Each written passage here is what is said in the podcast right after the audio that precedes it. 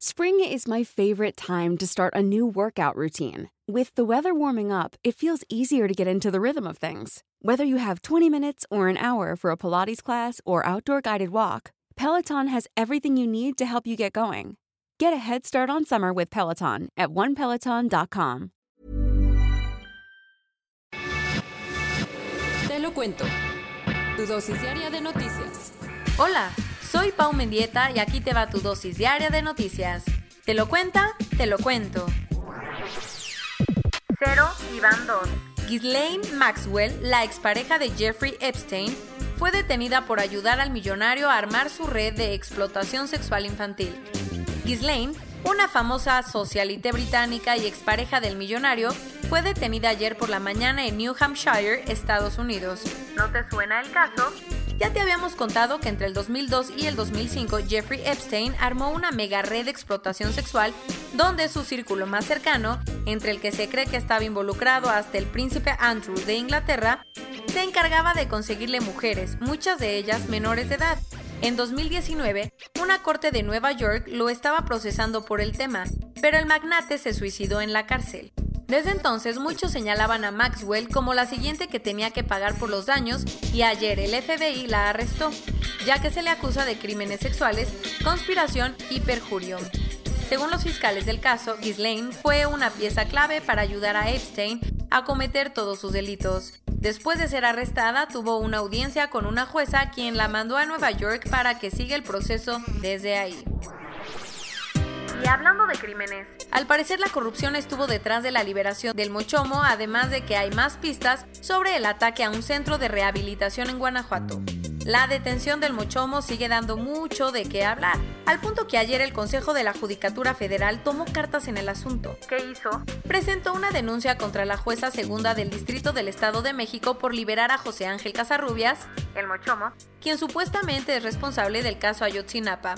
Desde la mañanera, López Obrador dijo que detrás de la liberación había corrupción y dinero, y todo parece indicar que tenía razón porque la Fiscalía General de la República intervino llamadas telefónicas en las que se comprueba que el juzgado recibió un millonario soborno. Y sobre el caso de Guanajuato, la cifra de muertos ya subió a 26 y el presidente municipal de Irapuato dijo que todo se podría tratar de una lucha entre cárteles porque muchos de los centros de rehabilitación o anexos son usados como fachadas por los grupos criminales y operan de forma irregular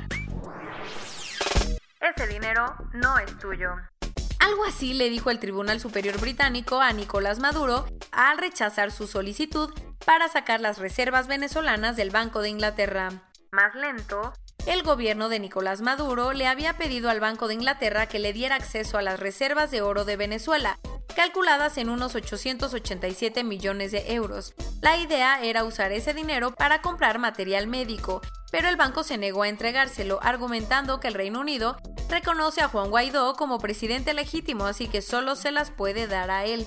El tema creció tanto que llegó a un juicio, y finalmente ayer el Tribunal Supremo de Inglaterra le dio la razón al banco. ¿Y qué dijo Maduro? Su abogado argumentó que los británicos no podían hacer eso porque las relaciones diplomáticas entre ambos países siguen siendo a través de la administración de Maduro, pero ni eso lo salvó.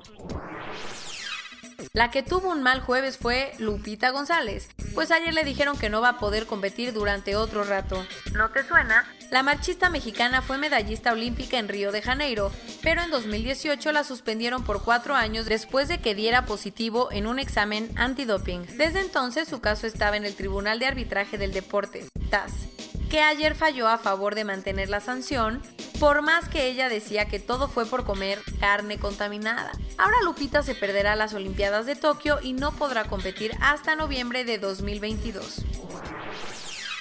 El Congreso del Estado de México tomó medidas para proteger a las mujeres y evitar que sus agresores queden impunes, que decidió modificar el Código Penal local para castigar con hasta 10 años de prisión a la persona que realice una agresión con ácido, químicos, sustancias corrosivas o inflamables. Hasta ahora el delito se castigaba solo con 6 meses de prisión y 60 días de multas, por lo que muchos agresores evadían a la justicia. Si las alturas no son un tema para ti, esto te interesa. Una empresa está lista para mandar un globo con pasajeros a los límites de la Tierra. Más detalles Space Perspective tiene planeado que a principios del próximo año empiecen las pruebas de su nave Neptune, una cápsula presurizada para ocho pasajeros que está suspendida de un enorme dirigible. La idea es que próximamente ofrezca vuelos de 6 horas para subir por el 99% de la atmósfera terrestre y que los turistas puedan tomarse unas buenas pics a 100.000 pies de altura.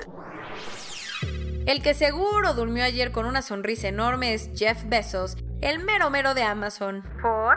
Según el índice Bloomberg Billionaire, Jeff rompió el récord de la persona más rica del mundo, alcanzando una fortuna de 172 mil millones de dólares. Y es que al parecer las ventas que ha tenido Amazon durante la pandemia le echaron la mano para recuperarse de su divorcio del año pasado, en el que dio el 25% de su fortuna a su ex esposa Mackenzie, que ahora es la doceava persona más rica del mundo. Corona News Global en el mundo. Ya hay más de 10.835.000 casos y hasta ayer en la noche al menos 520.000 personas habían muerto. Aunque tan solo ayer hubo 50.000 nuevos casos en Estados Unidos, el secretario del Tesoro dijo que el gobierno no se arrepiente de empezar a abrir la economía. Por las consecuencias que ha dejado el virus, en Papúa Nueva Guinea le han pedido a las mujeres que procuren no embarazarse en los próximos dos años. Qatar Airways le va a exigir a todos sus pasajeros usar cubrebocas y careta durante todo el vuelo. En México, hasta ayer en la noche, 238.511 personas se habían enfermado de COVID-19 y desafortunadamente 29.189 habían muerto el gobierno de Nuevo León anunció un toque de queda de las 10 de la noche a las 5 de la mañana, así como el cierre de comercios y servicios no esenciales. Francisco García Cabeza de Vaca, gobernador de Tamaulipas, dio positivo al virus.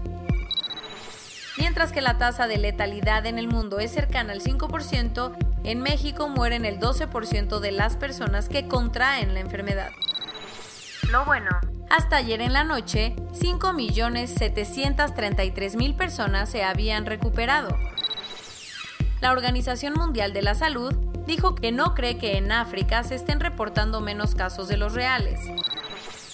Dos empresas de Israel firmaron un acuerdo con una compañía de Emiratos Árabes Unidos para desarrollar tecnología para combatir al coronavirus. Lo extraño es algo histórico porque no son los mejores años que digamos. El abierto francés de tenis confirmó que va a regresar a la arcilla en septiembre, pero solo con un 60% de los espectadores. Para evitar el riesgo de contagios, una empresa en México está entregando material médico a los hospitales a través de drones. Y esto es todo por hoy. Nos vemos la siguiente semana con tu nueva dosis de noticias. Pau Mendieta se despide.